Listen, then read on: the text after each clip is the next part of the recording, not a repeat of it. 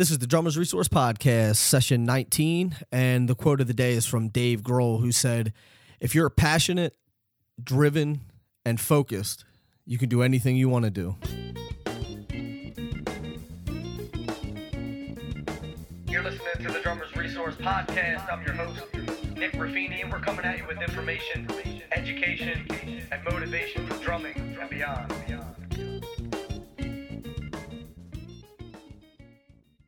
What's going on, everybody? Nick Raffini here with another session of the Drummers Resource Podcast. And I got a great interview today. Got John Robinson, who is the most recorded drummer of all time. Uh, just met John recently at the NAMM conference in January. And he was uh, super into doing the interview. So we got him here today. For those of you who don't know who John is, you should definitely look up his credits. I mean, he's played with everybody from from uh, Michael Jackson's Off the Wall record to the latest Daft Punk record and everything in between. He mentions in the interview that he has over 300 million units sold.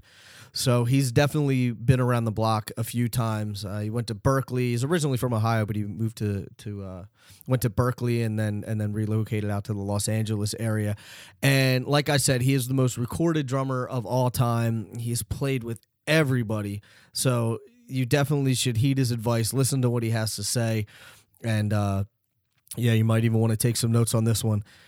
And before we get into it, I want to thank everybody for the positive feedback and reviews and ratings that you've been throwing up on the iTunes page for the podcast. I really, really do appreciate it. And if you know some friends that you think would dig this podcast, uh, just shoot them the link and and share it with them. And I would I would love you for that. And uh, yeah, this interview is is it's it's pretty amazing. He's uh John's such a such a down to earth and, and humble guy and willing to share a ton of information. So uh, sit back, relax, maybe pour yourself a cup of coffee and dig into this interview. I hope you enjoy it, and I'll talk to you afterwards. John, thank you so much for joining us today. It's really a pleasure to have you on the show. Nick, it's my honor uh, to uh, to uh, talk to the world, and um, of course, uh, drummers rule the world. So, hello, my fellow drummers. we do rule the world. I don't Oh, think I don't know have if anybody else knows that, but uh, Well, of course Now- they don't. now they do. but that's why you know we hit things and uh, and do it. You know. Absolutely. So you're um you're in the LA area now, right? War- warm and Yeah. sunny. Yeah. Well, it's uh, it's a little cooler than it was, but I I'm told it's a lot warmer than when you are. So, yeah, I'm I'm about in, uh, in the Thousand Oaks area. Oh, okay, great. So are you mostly in LA or do you do um I know that you tour, but do you would you say you do more studio work now or more touring work? Um, uh, studio. Always Studio. studio. Yeah. Yeah. Okay. So I know a lot of people always wonder how they can get into that sort of thing. And before we dive into into that topic, I always like to get the backstory of how people got started drumming. So how did you get into it? Well, you know, I was, you know, I came from a town in southwest Iowa, kind of north of uh, Kansas City, called Creston, Iowa, and my uh, dad was an optometrist, and mother was a housewife, and um, he started me. I mean, he was always very musical, and she was always listening to big band records. So I think it kind of rubbed off. I started playing piano when I was around five, and uh, he was kind of a bit of a tyrant with my piano lessons, and I quite frankly as much as I loved piano, didn't didn't dig it, Right. and you know started listening to big band records with my mom, and and she um, kind of taught me about swing and groove and and and some famous drummers, and you know just kept doing it, and and uh, pretty soon I kind of got hit by the the drum bug between age seven and eight. Nice. So once you once you hit seven or eight and you got this drum bug, where did you go from there? Did you take private lessons or did you did you start learning stuff on your own or Um, it, it was still, you know, being only eight years old, uh, and, and in a small town of 8,000 people, there weren't any teachers. So I just kind of played, and then I was introduced to this guitar player, and we started a little band uh, when I was 10, and and it was just a duo, and we started opening up for high school rock bands. So, uh, and kind of at that point, um, I was trying to get lessons with a guy named Jim Coffin. He used to work for Yamaha, and he was the head music instructor at University of Northern Iowa. But Mhm. it was so far north; it was like almost 300 miles, and uh, we just couldn't justify driving up there for the lessons. right? So that never did come to pass. Hmm. Uh, then I started, you know, doing your normal thing with with my with my rock band. Added a third member. Uh, started playing in the big bands. Uh, and then uh, when I got into junior high, I started playing with my all my teachers and all the adults. So I started learning uh, music concept, song concepts, uh, what what you know to me what drumming is about and kind of how it's manifested itself into what I do today. Mhm. It's all about songs, and I started going on the road with these guys uh, in junior high. And it'd be funny all the way through junior high and high school. I'd be starting on the basketball team, and then they'd wait and pick me up, and then we'd go do a gig somewhere. So was, I was always juggling between basketball and drumming. That's And, uh, awesome. uh, you know, and then I started going to all the jazz camps, national stage band camps, and you know, I met um, Ed Soph uh, at Illinois State University, and you know, incredible uh, moment in my life, and he basically changed my life with my style. Right. So then after that, um, after high school, you went on to Berklee, right? That is correct, and uh, it was through Ed's recommendation. I he I, I had done two camps with him, and he I said, "Listen, this, what do you think? What do you think? Where should I go? You know, I'll go down to North Texas State because it's just down I-35. Right. You know, in northern Texas. I could I could be back for the holidays back in Iowa and you know see the family and blah blah blah." He goes, "No, I think you should go to Berklee." Mm-hmm. and and uh, and and he was right because Berklee had a lot hipper. Even back in the early '70s, I went in '73 through five, and uh, you know, we it was like you know like really hip small group stuff. It was very Miles Davis oriented. It was very Jimi Hendrix oriented. It was, uh, and it also had a very cool big band vibe. It wasn't the traditional big band, so it was intriguing to me because it was all new territory. So I, I went to Boston right after high school. Now, at what point did you realize that this is what you wanted to do for a career? Uh, when I was uh, uh, probably around 10 years old. And that was it. Just no, no plan B. Just I'm going to play drums, and and that's it. There was never a plan B. Um, my, one of my uh, band directors always said, well, you know, make sure you get your degree so you can fall back and teach. You know, I'm sure everybody's heard that. Right. And I said, you know, um, yeah, okay, we'll talk about that. you know, there was this uh, running joke. Uh, anybody that had gone to Berklee, Mm-hmm. if they ever graduated, they were losers. You know, uh, it's funny that you say that because I was going to ask you if you graduated because most people that I talk to go to Berklee, or most I shouldn't say that. Most people that that created a successful career out of playing didn't graduate. Well, and I, I unfortunately, I mean, for, I'm sorry, not unfortunately. Um, fortunately, I know several people that have graduated that are unbelievably successful musicians Right. and and mentors. But Mhm. it generally, uh, in those days when we were there, And I didn't mean that in, a, in you know in a derogatory way. It just seemed that everyone I've talked to that has already been successful, you know, they're saying, "Oh no, I left Berklee a year early" or something like that. well, definitely. I mean, I I got out in my, um, I would say I got out of prison in my, um, um, let's see, my I was in the uh, like uh, entering my sixth semester. Okay. and uh, it was, uh, and I was the last drummer. Uh, honestly, all- all the other cats were gone uh, in, in my particular class, and uh, I go, shit, I don't want to be the last drummer. Right. So, right. I uh, got to get know, out of here. I got to go, and so I joined a couple of bands. and, Applied for uh, parole and uh, exactly. So do you think that it's do you think the reason that most of the people leave before they graduate is because they're getting pulled in so many different directions that it just makes sense for them to to leave? I think that everybody gets anxious, especially when you're being thrust into all this new. Um, um, you know, I, I don't care what generation you went to Berklee or whatever college you're going to. Uh, everybody wants to go out and apply Right. and uh, and, and to make a statement. Mm-hmm. And so I, I, you know, I was I was definitely that guy too. I wanted to I wanted to go out and and uh, show what everybody you know what I could do and get into a band and and um, you know just just kind of power on, man. There was Mhm. so much excitement going on in the mid '70s. Yeah, yeah, yeah.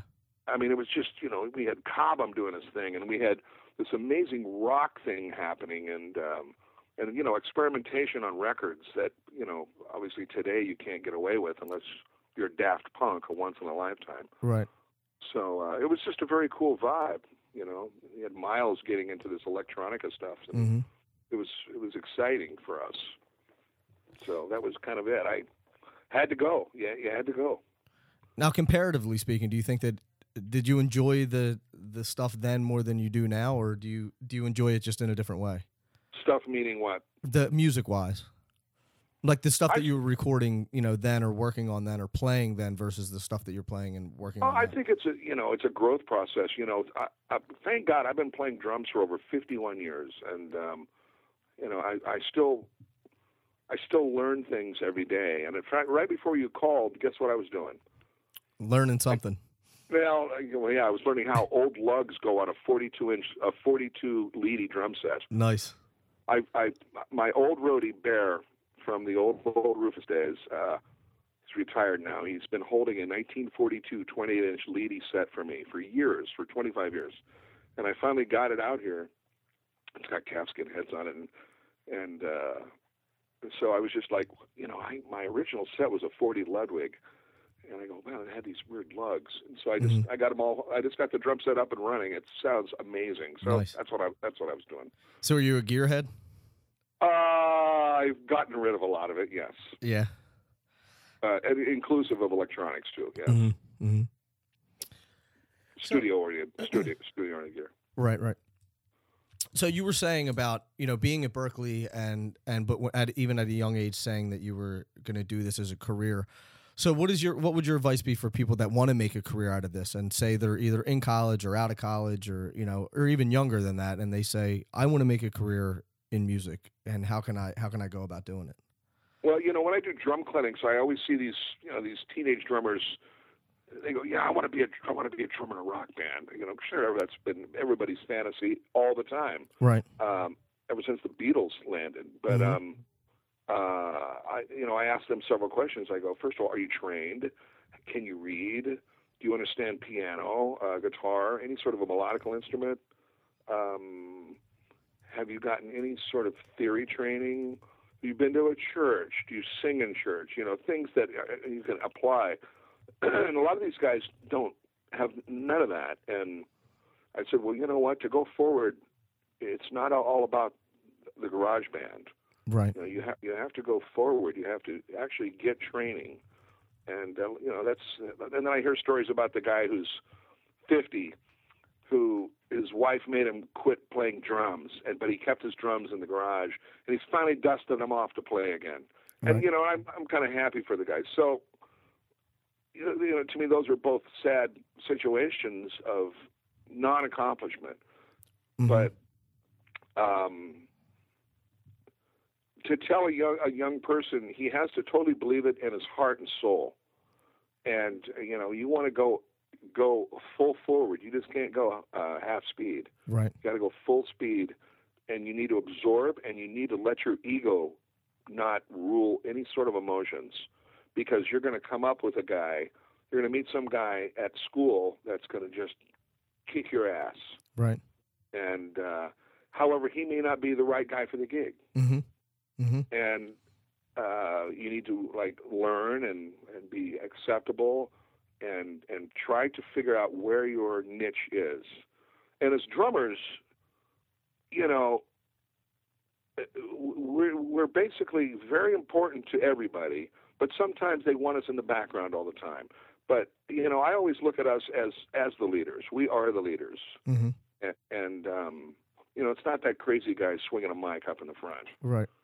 Um, you know, we're still we're going to be we were here from the beginning, we'll be here at the end. Mhm. So Mhm. I would just say to these guys is to have a have a game plan, and if it veers a little bit, so be it. And Right. I also, you know, for sing, you know, young drummers, I would suggest stay single because if you're if a drummer, your first wife is your drum set. Right. that makes sense. There was a um I know that for a fact. yeah, yeah, yeah. one of the uh, one of the users on the site asked, um, you know, f- for professionals like you, did you is it was it a matter of finding yourself in the right place or putting yourself in the right place when you got some of these gigs? Interesting. Um, I would think finding. I, I, I've been truly blessed, and and um, You know, I mean, like the Rufus and Chaka Khan break, that happened way the hell out of the blue. No, I, I didn't see that coming. Right. And, and and ironically, I had known their music being in Boston because I played in a Rufus Chaka kind of cover band, and it was like, you know, when they were kind of a cult band before they even hit, and it was just ironic that I joined that, uh, and they it just happened, and there I was, I, and I lived in L.A. So, um, which led me to Quincy Jones. Mm-hmm. So I was I, was at the right place at the right time, and of course, you know, my choice and taste in music also leads you down that path. Right. You know, if if you want to sit and listen to, let's just say, for conversation's sake, Pat Metheny, Mm-hmm. all you do is listen to Pat Metheny. You know, your chances are your style is going to be indicative of Pat Metheny's style, and you're going to play that way most of the time. Right. Well, you know, I always try to have drummers listen to everything, even even to classical and, and to, you know, um, uh, any sort of any sort of music that would trigger their inner soul, Mm-hmm. and and um, if that makes any sense. Mm-hmm. Absolutely. And you had mentioned being, you know, being at the right place at the right time. And I don't want to put words in your mouth, but but if you, I'm thinking that you know, if you weren't prepared, even though you were there, if you weren't prepared to play that gig, you would have never got the gig. So it's That like correct. all the that preparation you did correct. beforehand. That, I mean, that is correct. I, I remember even way before that, I was subbing in Boston for a drummer named Joe Hunt, who was Mhm. from Philadelphia. He was kind of like a white Elvin Jones, one of the teachers at Berklee. Just a phenomenal, phenomenal drummer. And I was a sub, and I was playing with a, a lady named Lynn Stewart, who's Chick Corea's uh, cousin. Okay. She was a, a pianist, a vocalist, and you know, like a lounge uh, jazz thing. So I did a couple of gigs with her, and and uh, one night Chick came in, and I was like, you know, you get starstruck, I Right. mean, especially when you're 18, Yeah. 19, and and I go, I always wanted to play with Chick, you know, because I was like into Return to Forever and Stanley and this really heavy fusion rock jazz thing that was uh, that was coming out, and Mm-hmm. And I went up to Chick and I go, you know, one one day I'm going to play with you. And he looked at me and he goes, he goes, one day you will. And that's all he said. and of course, I don't think I ever played with Chick. I mean, maybe once over at Mad Hatter doing somebody else's record, Right. but uh, I, I was not the drummer for Chick. And, Right. Uh, it was just kind of an interesting story. I, I And- don't know if that tied, tied into your question. No, and I think it does. You know, even all the preparation that goes into it, even you know, you could be the baddest cat on the block, but if you're not right for the gig, you're not right for the gig. It doesn't matter how good you are. You well, and and and to talk, uh, it was in a, basically it was a glorious and a sad day at the same time when when Rufus came in with Chaka. Uh, she came on stage later that night, and they ended up on the stage with me and my band, and then my whole band left, and it was just Rufus, me, and Chaka, and we did the whole night.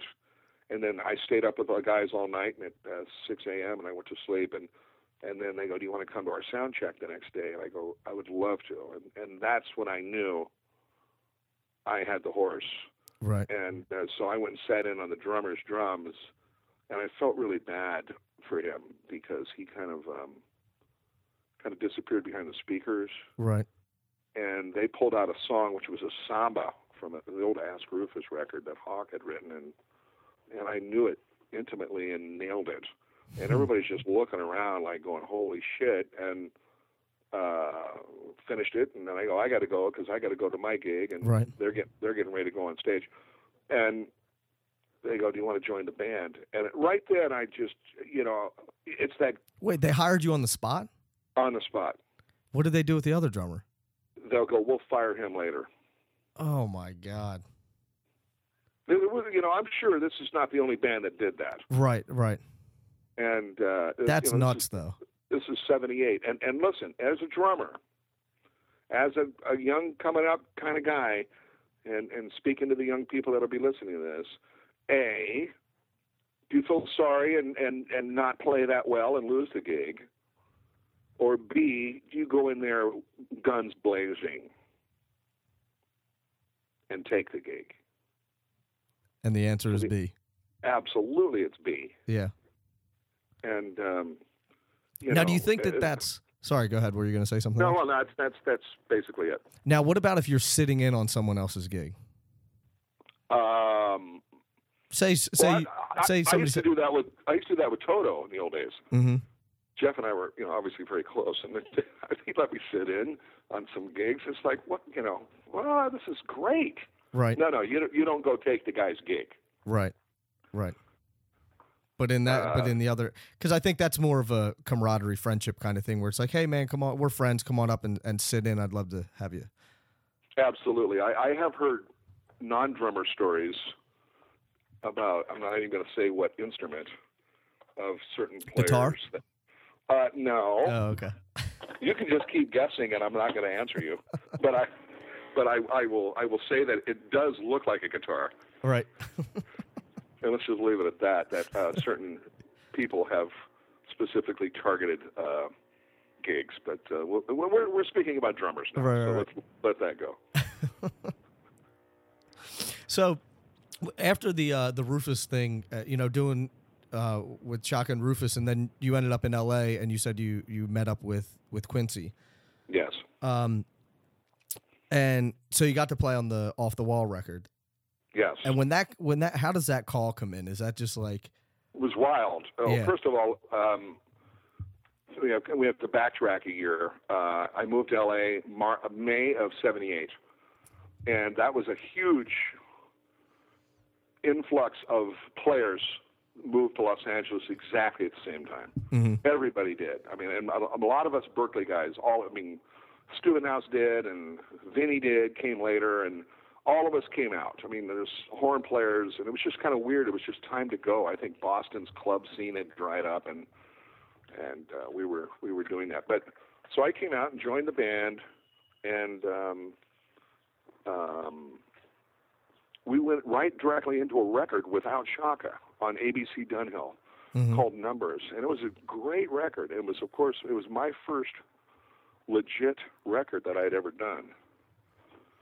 And um, sorry, I'm opening up a gate here. that's all right. And, and uh, I, you know, I had a connection with Freddie Hubbard, so I brought brought Freddie in on a on one song, and and it was a cool record. And it was we got to work with the great Roy Halee from uh, Blood, Sweat, and Tears, Mhm. uh, engineer producer, and from New York, and I learned a whole bunch about all sorts of things. Mic sound level, uh, I was playing too hard, um, different things like that. But then our management said we're going to um, we're going to get back with Chaka and do a record because Chaka wanted to do solo records at that point, and uh, Quincy Jones is going to produce. And I go, this is so great because I, you know, I tried as a kid to get into Quincy Jones jazz camps because he he had them also, and I couldn't ever get in. It was just because of my schedule.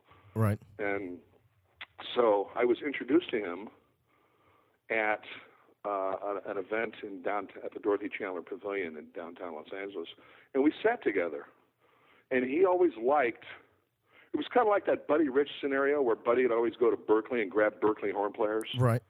Quincy, you know, went to Berklee or Schillinger House in those days, and um, always liked Berklee musicians. I mean, he always did.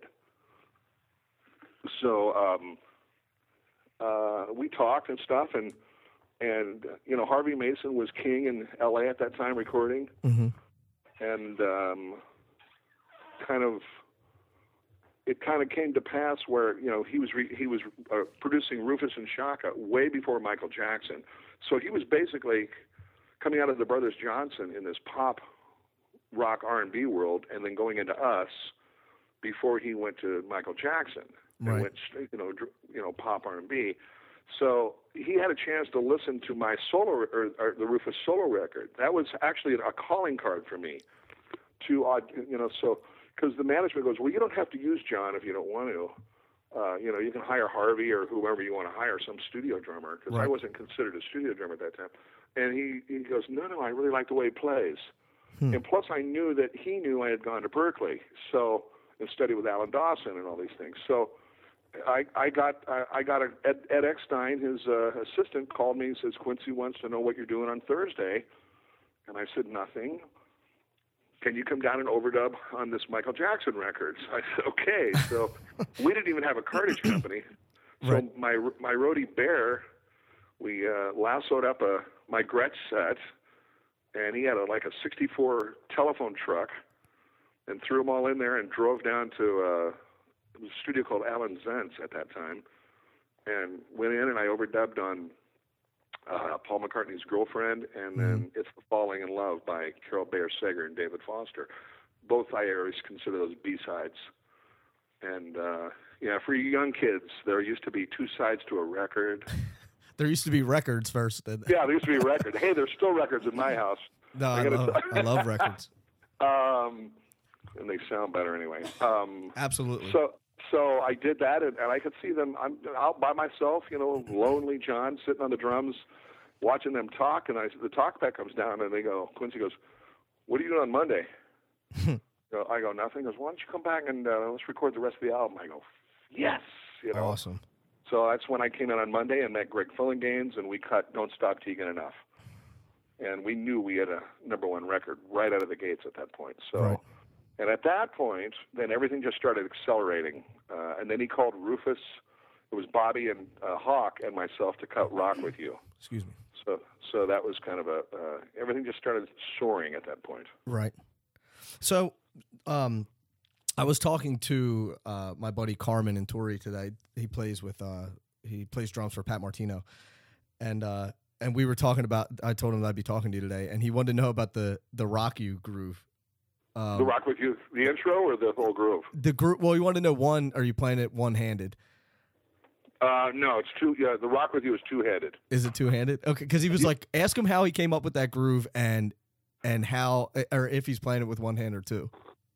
First of all, I remember watching Jeff play one one-handed sixteenth notes, Mm-hmm. and I'm thinking, and I used to do that in the old old days because the the nature of the music that we were covering or you know playing was one-handed sixteenth notes, Right. and uh, I finally got. I started changing that and making it two-handed because it's easier to do. Right. So, so it created my own style to I do got that. And uh, you know, there's obviously 16th notes on that, and then there's eighth notes in the in the verse. Mm-hmm. So that's what I did. I got you. So how would how do you how did you practice really refining your playing and and and coming up with these intricate grooves because I know it's one thing to just, you know, to just sit down and play, but but to come up with things that are really heavily groove oriented because it's kind of like that intangible. You know, I was talking to James Gadson about about his feel and, and his sound and and what's right for the song and then, you know, talking to Ndugu and all these other people. How how would you suggest people practice that to really refine their playing to to groove heavier? Well, that's an interesting thing. I mean, you know, I, I mean, I, like, I don't know if you know the. I'm starting to get seasoned in my life, you know. So Mm-hmm. to, to say I practice these things is I'm not doing that. What what I kind of use is uh, my my spontaneity and my and my brain power to manifest some sort of an interesting thing. So when I go into a session, I mean, you know, obviously I've practiced and played so much in my life that I have. I, I would assume it's probably comparable to let's let's use a completely different analogy here. Rodney Dangerfield Mhm. had compartments in his brain that he could go in and grab a particular joke from that had something to do with some subject matter. Right. Well, I mean, I would assume I'm the same way, where I can, if I'm playing a certain kind of song, I'm going to go in and grab a feel mm-hmm. and and then put it in my real time folder and play it. Right. I don't know if that makes sense or not. It does. It does. and, and, you know, because we've been doing this so long. Like you know, like if I'm doing a Streisand orchestral 65 piece orchestra, I know what to pull out and you know what what to do in front of 50,000 people with a brush part. Right.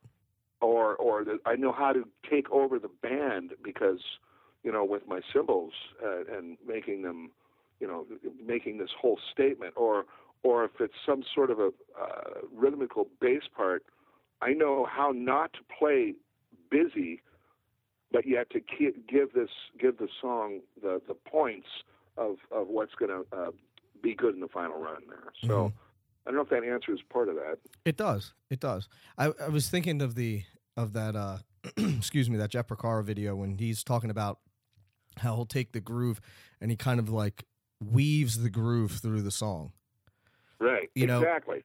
versus you know other drummers that you hear maybe maybe less seasoned players that just kind of play at the song rather than weaving through it. And you know i think that, that that's a little hard for people to kind of grasp the concept of and say okay how do i really work on that? How do i how do i make my playing more musical rather than just you know playing you know this playing a quote unquote beat? Well, and and and let's just I'm going to get a little uh, devious here. Certain styles of music lend it lend itself to to me girls dancing. right and I'm not going to exclude guys, but nor do I really want to talk about guys. So me neither we'll just Uh, keep it we'll just keep it with well- the girls that's fine I've always had this propensity of of you know my right foot is a very strong foot, and and the music I play has to me contonations of girls dancing from left to right, right even look looking from behind. So you know, hence the word swing.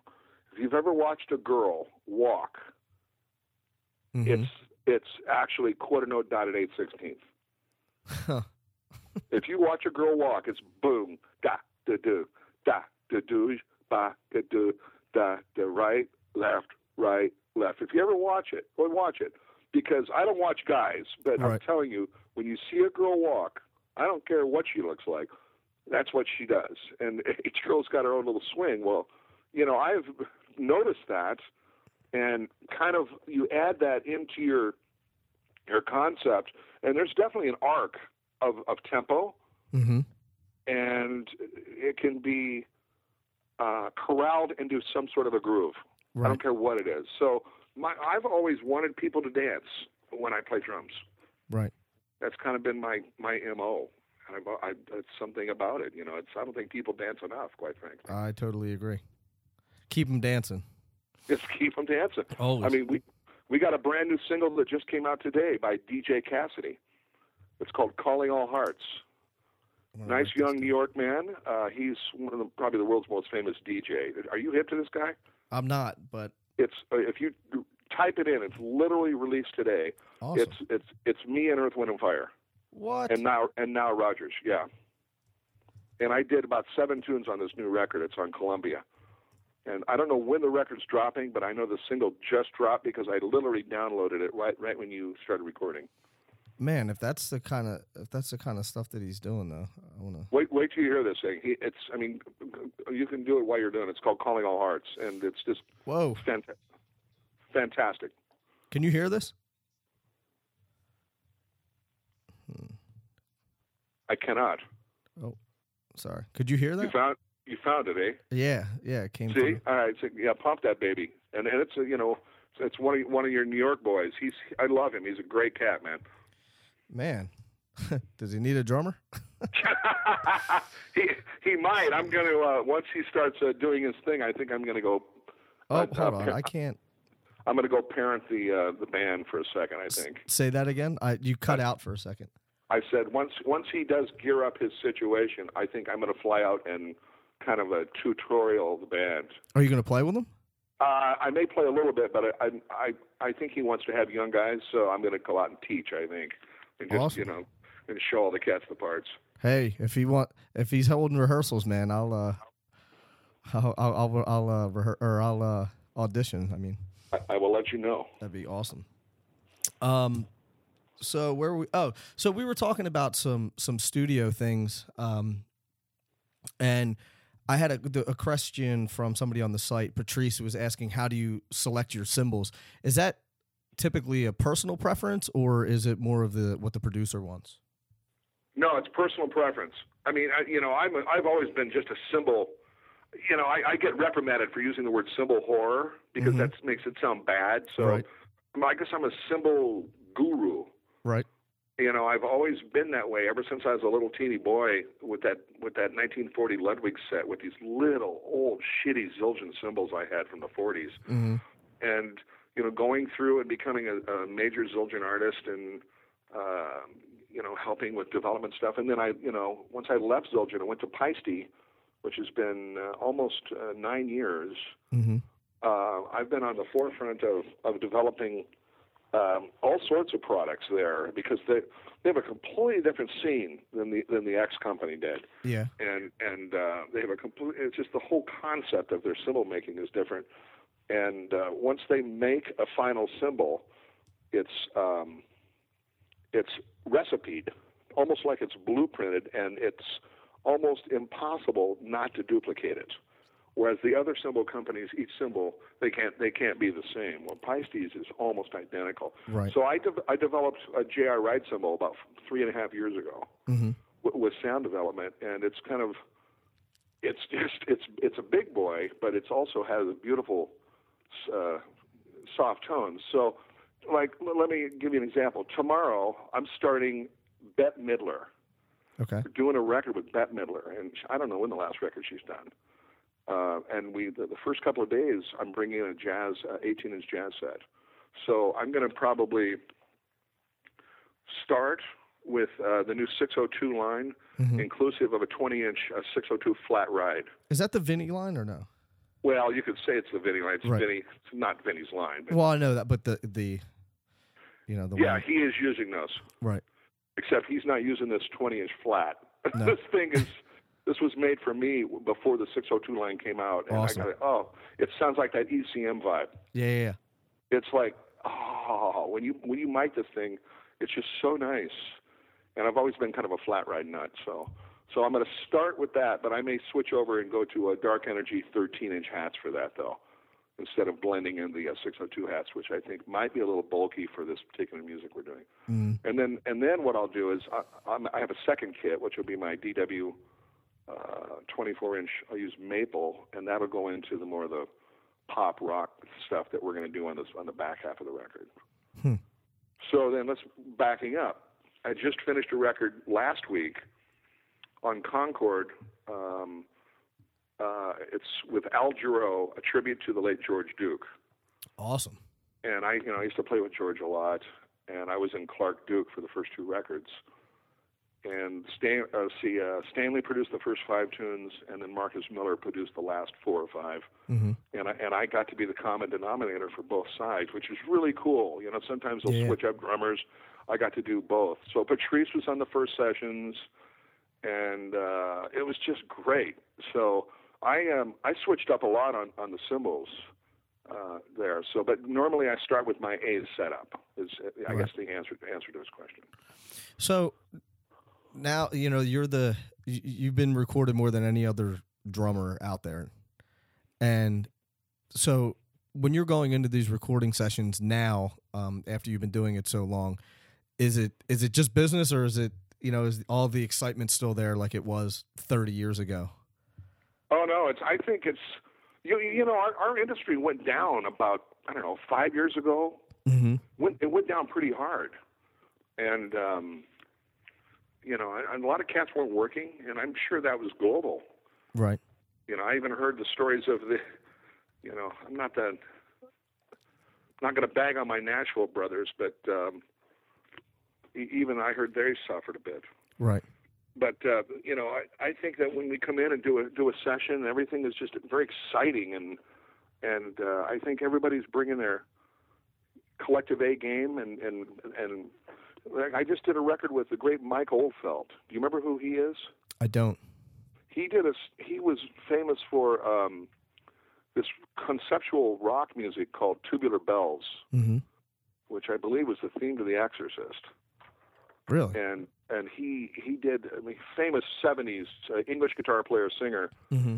and uh, I've done a bunch of work for him, including last year's or two years ago Summer Olympics I did, and um, a whole bunch of stuff. But we just finished a record with him, uh, and he was in the Bahamas, and there's a single out on that, and um, it's it's called Sailing, and it's just it's going to take off also, but it's like a pure rock record.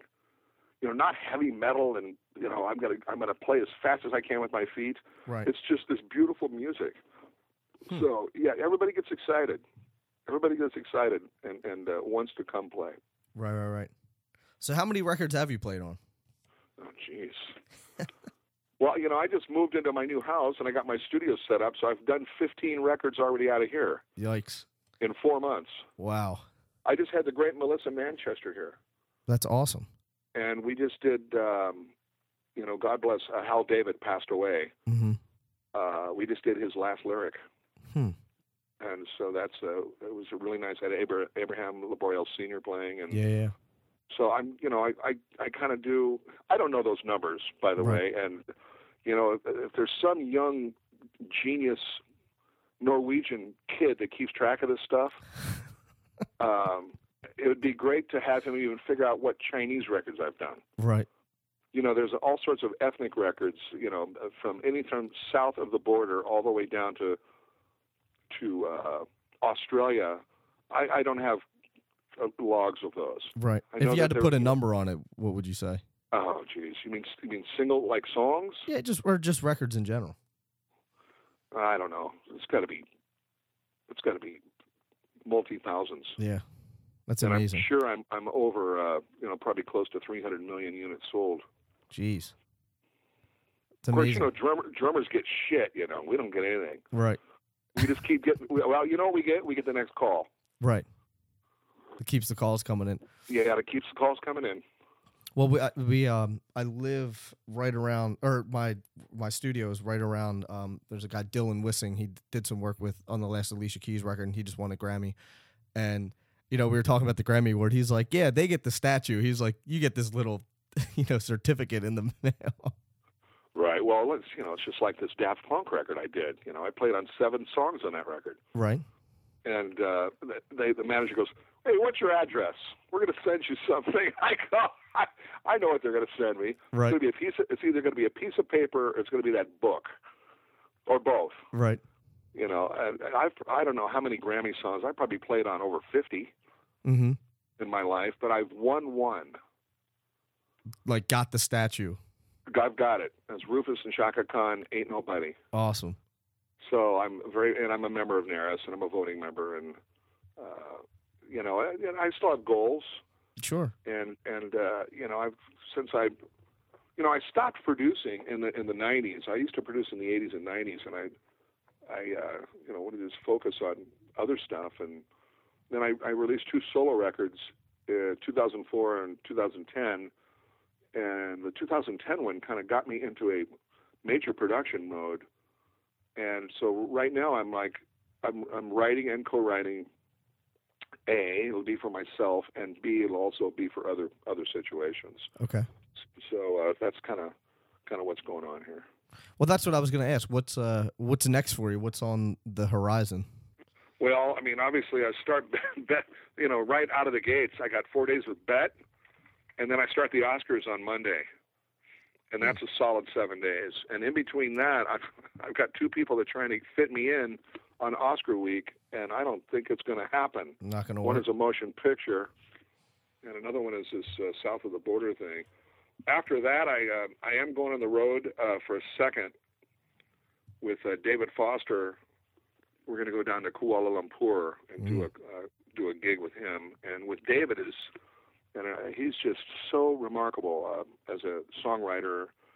And we bring artists with us, so it's kind of like a Cavalcade of Stars thing awesome and he, you know, we've done uh, two DVDs with him. So if any of you kids have not seen that, it's look for uh, David Foster and Friends. There was one and two, and everybody is on the stuff. Nice It's just it was quite amazing. Well, I'll- I'll actually list the, all this stuff and all the links and everything, how to get in touch with you on the show notes on the website so people can find this stuff easily. Cool. And then you know I, I do a thing with uh, Muhammad Ali every year. It's called uh, uh, Celebrity Fight Night, uh, and it's uh, a benefit for Parkinson's disease. So we've been doing. I've been the drummer for that for about 17 years. Awesome.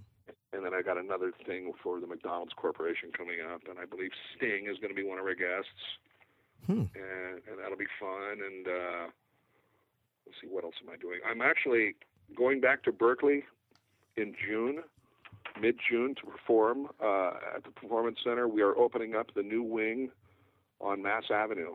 Uh, they've built a new seven story building and a new recording, new Quincy Jones recording studio. So I'm going to go back and uh, be one of the artists. I think everybody, they, they've picked, uh, I mean, like, uh, I think um, Abe Senior's coming back. Um, um, God, who else? Um, Scofield's coming back, and they're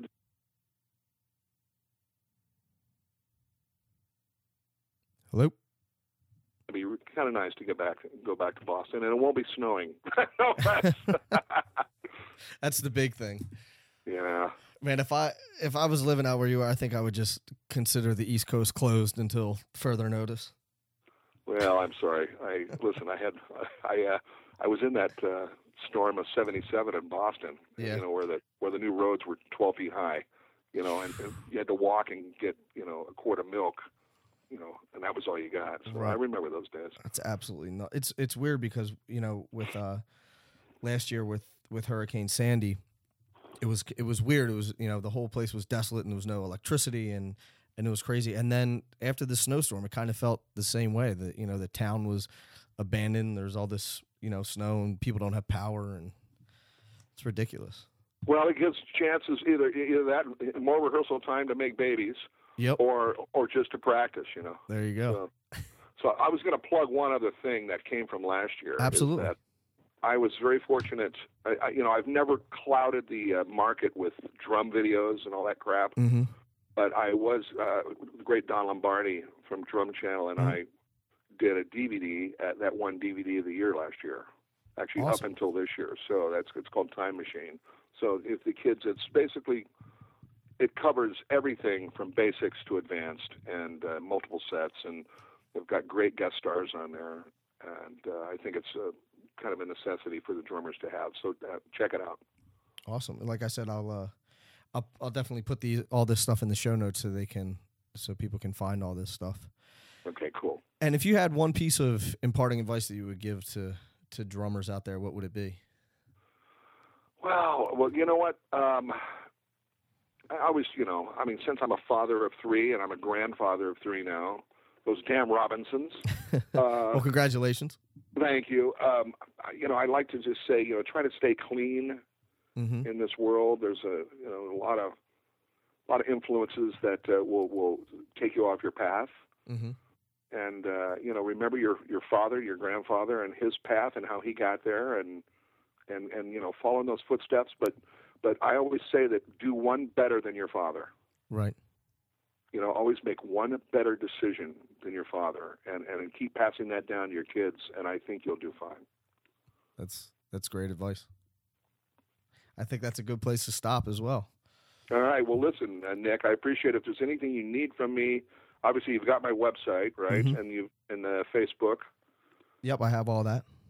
And uh, you know people can get in touch with me through the through the website if they want, and that comes right to the Mac. So Okay. Yeah, I'll link all that stuff up. okay, and, and let me add a couple of other credits which we didn't talk about real quick. Absolutely. There's a, there's a girl named Kimbra uh, on Warner Brothers that's going to be coming out this year. She's from New Zealand, and she was the girl that sang with Gotye, Oh, okay. uh, and she's kind of a wild young uh, thing. And uh, I did about six tunes with her, and then there's another girl from Sweden, really, really good-looking girl named Snoh, S-N-O-H, and uh, kind of dance-oriented uh, stuff. So that's going to be coming out, and then of course uh, Cassidy's record hmm uh, is is coming out now, and uh, that should uh, keep people busy for a while. Awesome. I'm writing all this stuff down right now. Cool. Well, John, thank you so much. I truly appreciate you taking some time to to chat with us today. I know you're extremely busy, and uh, we definitely appreciate the time and the knowledge that you shared.